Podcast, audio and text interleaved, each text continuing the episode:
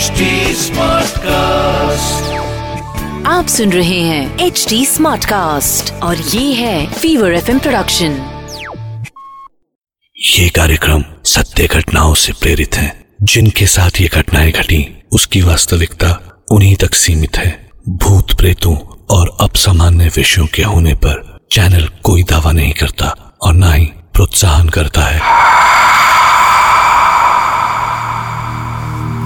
कहते हैं, जो दिख जाए, वो सच है, और जो हो के भी न दिखे, वो रहस्य। कुदरत में न जाने ऐसे ही कितने रहस्य हैं। बचपन में दादी से दूर गाँव की पुरानी हवेली में रहने वाली डायन की कहानी तो हम सबने सुनी है। पर क्या ये डायन, ये चुड़ैल, ये प्रेतात्मा वाकई होती भी हैं? आपको शायद मेरी बातें मज़ाक लगे, पर क्या करेंगे आप? अगर आपका सामना ऐसी ही किसी लंबे बाल वाली, हरी हरी आँखों वाली और उल्टे पैरों वाली डायन से हो जाए। मैं डॉक्टर नागर पेशे से मनोवैज्ञानिक और पैशन से ह्यूमन माइंड का फ़ैन तो आपके पास लेकर आता हूँ, मुझसे मिले कुछ लोगों की आप बीती कुछ घटनाएँ जिन्हें सुनकर आप सोचने पर मजबूर हो जाते हैं।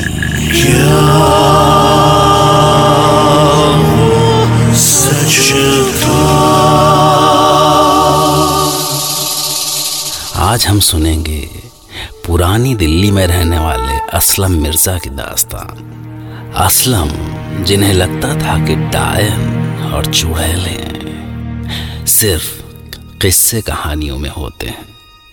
शायद।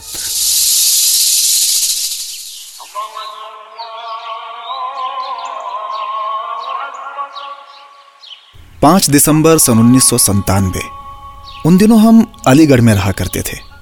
मैं अपनी बीवी शाहीन को स्टेशन छोड़ने जा रहा था। वो दिल्ली में अपने मायके जा रही थी। ट्रेन करीब पाँच बजे की थी। और स्टेशन ज़्यादा दूर नहीं था। फिर भी हम तीन बजे घर से निकले।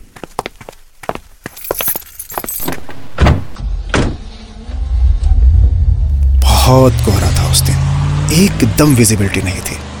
मेरा एकदम भी मन नहीं था कि वो जाए। पता नहीं क्यों पर इस बार कुछ कुछ अजीब लग रहा था। कुछ तो था जो खटक रहा था। हम स्टेशन पहुँच गए थे। ठंड काफ़ी ज़्यादा थी। मैंने शाहीन को ट्रेन में बिठा दिया था। चलिए अब जाइए। मैं चली जाऊँगी। ठंड काफ़ी है। और वैसे भी अब्बा मुझे लेने आ रहे हैं ना? ओफो मेरा मन नहीं कर रहा है जाने का। और अभी आधे घंटे हैं ट्रेन के जाने में। आप भी ना ऑफ़िस नहीं जाना है क्या? और देखिए नमाज़ का भी टाइम हो रहा है। चलिए अब जाइए। मैं पहुँच के अब्बा से फ़ोन करवा दूँगी। कहा ना?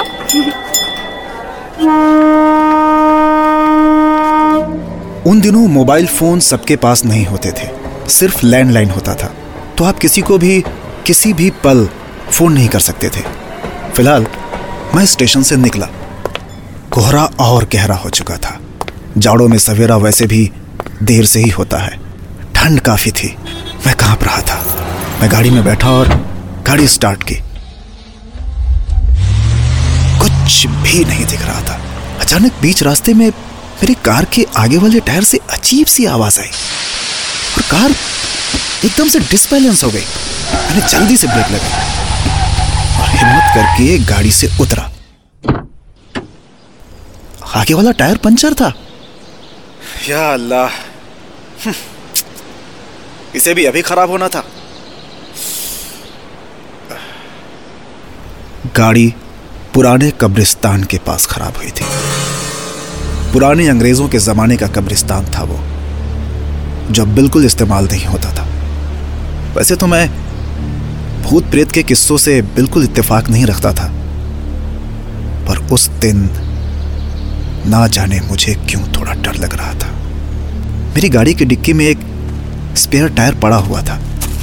मैंने जैसे ही डिक्की खोली, अचानक गाड़ी का आगे वाला दरवाज़ा खोला और बंद हो गया। मैं चौंक गया। मैंने तुरंत आगे जाकर देखा तो वहाँ कोई नहीं था। मैं, मैंने गाड़ी के अंदर देखा तो भी तो वहाँ भी कोई नहीं था। मुझे कुछ ज़्यादा ही डर लग रहा था। टायर चेंज करने के लिए जैसे ही मैं आगे गया तो क्या देखता हूँ कि टायर तो पंचर ही नहीं था। मुझे अपनी आँखों पर विश्वास नहीं हो रहा था। आखिर आखिर ये कैसे हो सकता है? मेरा सर घूम रहा था। शायद मुझे वहम हुआ था या या मैं नींद में था, पर फिर भी ये ये कैसे हो सकता है? मुझे लगा कि मुझे यहाँ से जल्दी निकलना चाहिए। मैं गाड़ी में बैठा मैंने गाड़ी स्टार्ट की। और एक, एक अजीब सी स्मेल एक अजीब सी दुर्गंध थी मेरी कार के अंदर। मैं जल्दी जल्दी घर पहुँचा। घर पहुंचकर जैसे मैंने कार पार्क की और मैं अपने दरवाजे की तरफ़ आगे बढ़ा तो फिर से कार के डोर के खुलने की आवाज़ आई। मैंने मुड़कर देखा क्या हो रहा था ये? कोई नहीं था वहाँ पे। मैं तुरंत घर के अंदर घुसा। और मैंने दरवाज़ा बंद कर लिया। मैंने एक लंबी सांस ली। उस भयंकर ठंड में मुझे पसीने आ रहे थे। सवेरा हो गया था। ऑफ़िस का भी समय हो रहा था। मैं जैसे ही नहाने के लिए बाथरूम में घुसा, अचानक से डोरबेल के बजने की आवाज़ आई। मैंने दरवाज़ा खोला तो क्या देखता हूँ?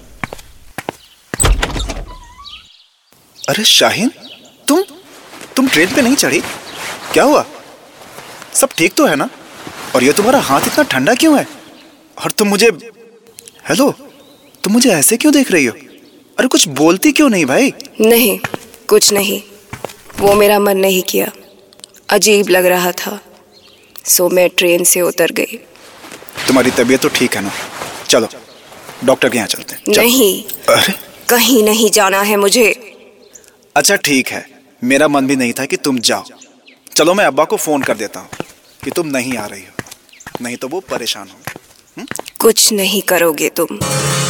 कुछ नहीं करोगे तुम। क्या हो गया शाहीन? कैसे बोल रही हो तुम? नहीं वो म, मेरा मतलब था कि मैंने स्टेशन से उन्हें फ़ोन कर दिया था। अच्छा ये लो ये फ़ोन भी डेड है। पता नहीं क्यों। पर मुझे उसमें कुछ अजीब सा लग रहा था। ये वही शाहीन थी, जिसे मैं कुछ देर पहले स्टेशन छोड़कर आया था। वो खुद ही तो घर जाना चाहती थी। उसने पहले तो कभी ऐसा नहीं किया था। यही सब सोचते सोचते मैं उस दिन ऑफ़िस आया। काम में मन नहीं लग रहा था। शाम जैसे ही हुई, मैं घर आ गया।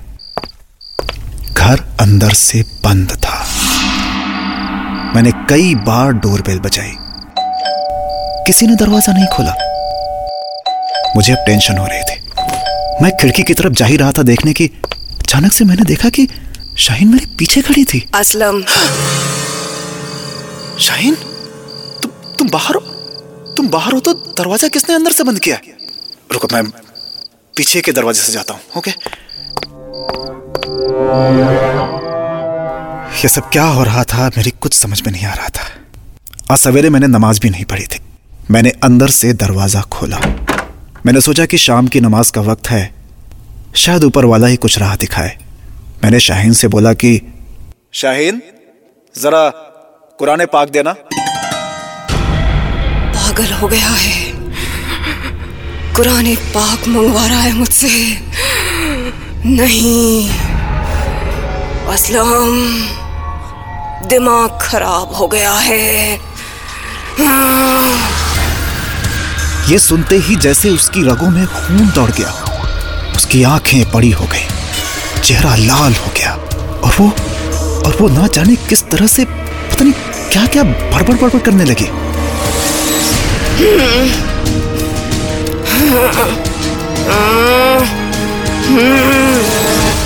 कुरान पाक का नाम सुनते ही जैसे उसे करंट लग गया हो, वो मुझसे थोड़ी दूर चली गई। उसके चेहरे पर एक अजीब सा गुस्सा था। मैंने कहा शाहीन तुम ठीक तो हो? मैं मैं पानी लाकर देता हूँ तुम्हें. नहीं वो बस तुम्हें मुझसे कोई अलग नहीं कर सकता। मैं मैं तुमसे बहुत प्यार करती हूँ। ये बोलते ही वो ज़ोर ज़ोर से हंसने लगी।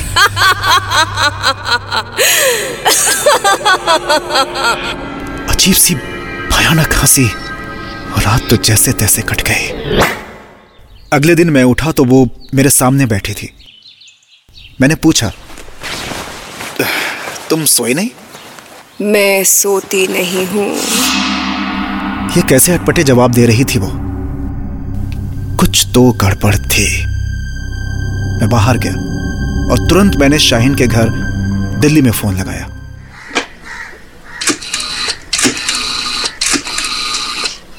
हेलो अस्सलाम वालेकुम मम्मी मैं असलम। सलाम असलम बेटा। बेटा हम कब से तुम्हारा फ़ोन ट्राई कर रहे हैं पर मिल ही नहीं रहा। शाहीन ठीक ठाक पहुँच गई है। रुको अभी बात करवाते हैं। शाहीन? तो तो वो? या अल्लाह मेरे तो पाँव के नीचे से ज़मीन सरक गई। ये सब क्या हो रहा था? अगर शाहीन वहाँ है तो आखिर आखिर ये कौन था? अगर ये सच है तो वो वो क्या था? तभी फ़ोन पर दूसरी तरफ़ से शाहीन की आवाज़ आई। हेलो क्या मुझे एक दिन हुआ गए और आप इतनी जल्दी भूल गए? एक फ़ोन तक नहीं हुआ ना आपसे? और ये घर के फ़ोन को क्या हुआ है? हेलो कहाँ हो आप? शाहीन। हेलो।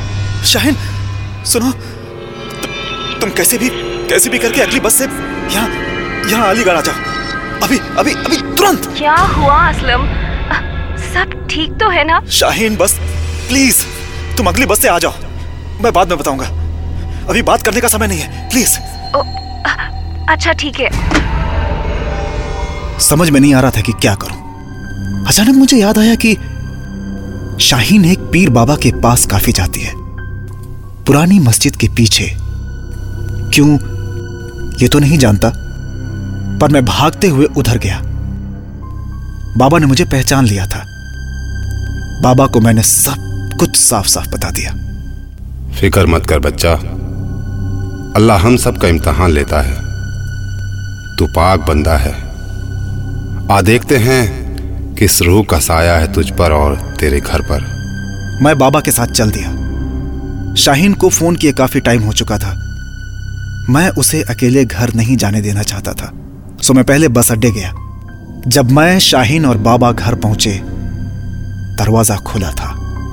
जैसे ही हम घर में घुसे, दरवाज़ा ज़ोर से अपने आप बंद हो गया और घर की सारी खिड़कियाँ एक के बाद एक करके बंद हो गई।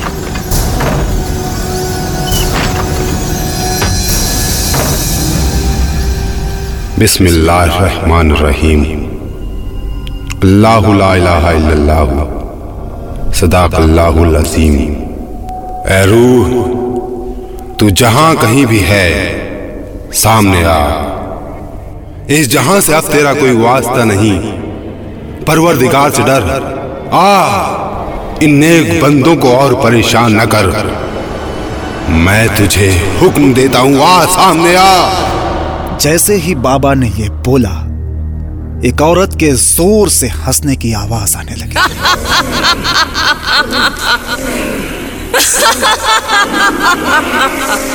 और शाहीन की हमशक्ल औरत हमारे सामने आकर खड़ी हो गई, जो देखते देखते एक भयानक डायन में बदल गई। हरी आँखें बड़ा सा चेहरा और लंबे बिखरे बाल। वो चेहरा मैं आज तक नहीं भूल सका। अचानक से तेज हवाएँ चलने लगी। और तेज तूफानी बारिश भी शुरू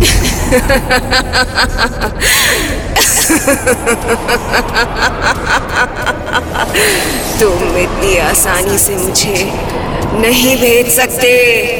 मैं कहीं नहीं जाऊँगी।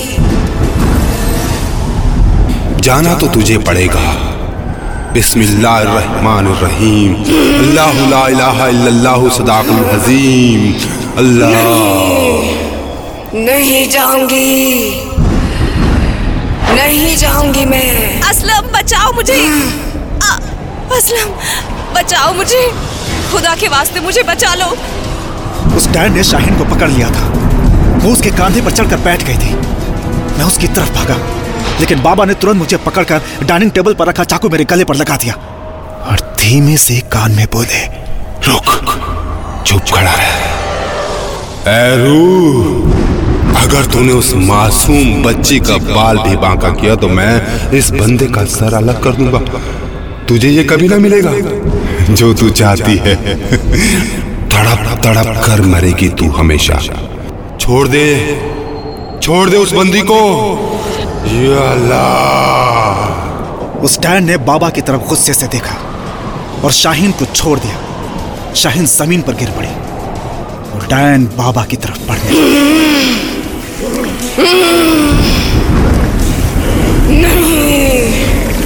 जैसे ही वो बाबा के पास आई बाबा ने तुरंत मुझे छोड़ दिया और अपने झोले से एक छोटी सी बोतल निकाली। अल्लाह अल्लाह।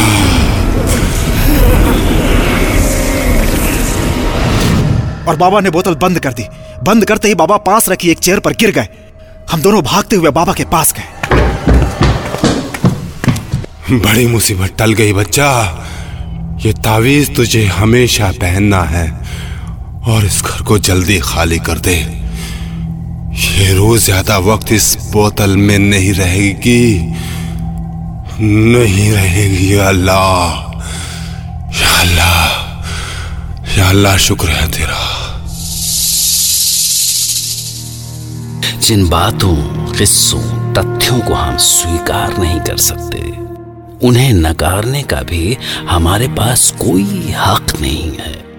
पर सबसे बड़ा सवाल जो मन मानना नहीं चाहता, वो कि ये जो असलम के साथ हुआ, क्या वो सच था? खैर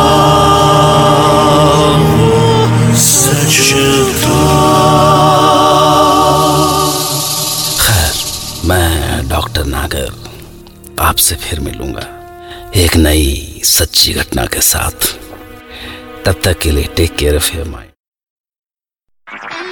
आप सुन रहे हैं एच डी स्मार्ट कास्ट और ये था fever FM production H smart Smartcast.